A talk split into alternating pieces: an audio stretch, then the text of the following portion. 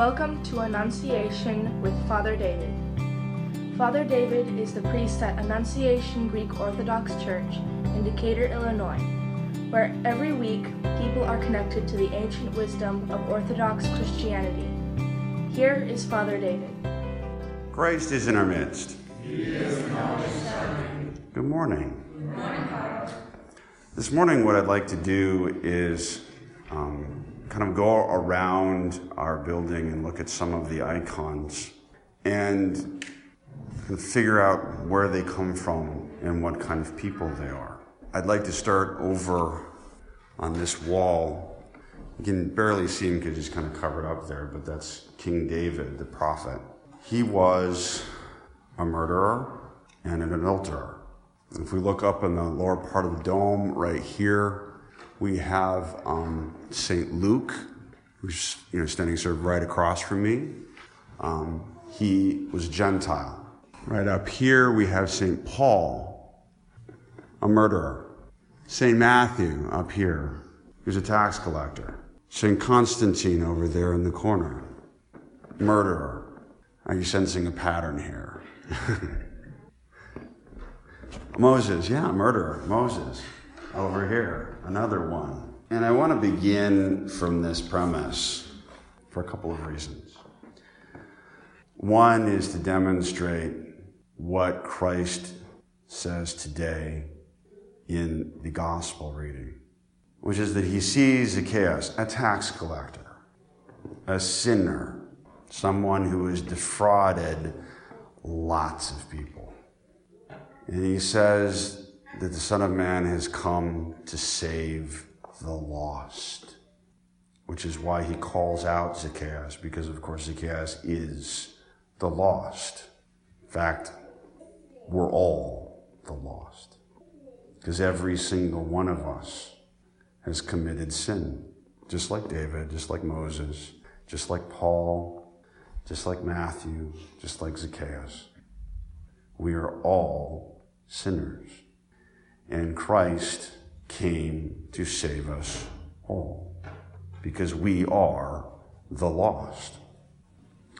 And the second reason that I wanted to highlight the fact that all of these people are sinners is what Paul says to Timothy today in his epistle. And remember, Timothy is also a Gentile, also a sinner. And he says, the saying is sure and worthy of full acceptance.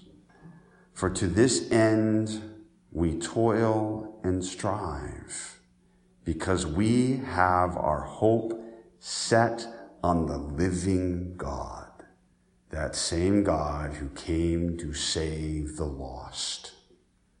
And he is the Savior of all men, especially those who believe. And then he goes on to say something very interesting. He says, Let no one despise your youth. In other words, there are reasons why people would look at him and dismiss him. He's young, he's a Gentile. But set believers an example in speech and conduct. This is true, un- un- unfortunately, because it's such a challenge. it's hard for all of us, especially me set an example in speech and conduct, in love, in faith, and in purity.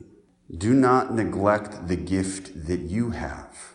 I want everyone to be able to look in the mirror and say there is something about you that God desires, that God sees in you that you may not be able to see in yourself that you have a purpose in the greater story of Christ, His church, and the history of salvation.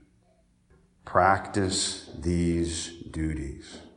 Devote yourself to them so that all may see your progress.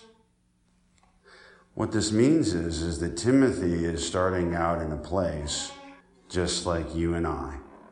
Timothy is starting out in a place just like all of these people we see in the icons on our walls. Some of them are adulterers, some of them are murderers. And yet God came to save them all. God saw something in them that they did not see in themselves. God had a place for every single one of them in the history of salvation. And each and every one of them made the choice to trust in God, to trust in His wisdom, to trust in the vision that God had of them. And there was progress. St. Paul went from being a murderer to being one of the paramount apostles. David went from being an adulterer and a murderer to being a prophet and the ancestor of Christ. You, no matter where you are, whether young or old, can progress, can accept the will of God, can accept the fact that there is indeed something in your life that God wants to accomplish for the greater glory of Christ, His church, and the history of salvation. And that all of us can make the same choice that Paul and Timothy and David and Moses and Constantine and thousands of others made before us. To trust God, to trust what He sees in us and to conduct our lives according to His will, speaking words that are well pleasing to Him, conducting our lives in a manner that are well pleasing to Him, allowing His Holy Spirit to work within us so that we not only progress, but we begin to see and understand what it is that God sees in us. That we begin to see and understand what it is that He has planned for our lives and the place that we occupy in that greater story of Christ, His church, and His salvation. Because He came to save the lost, and we are all lost.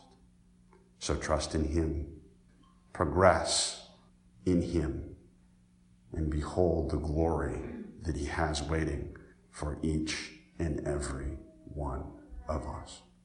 In the name of the Father, and the Son, and the Holy Spirit, now and ever,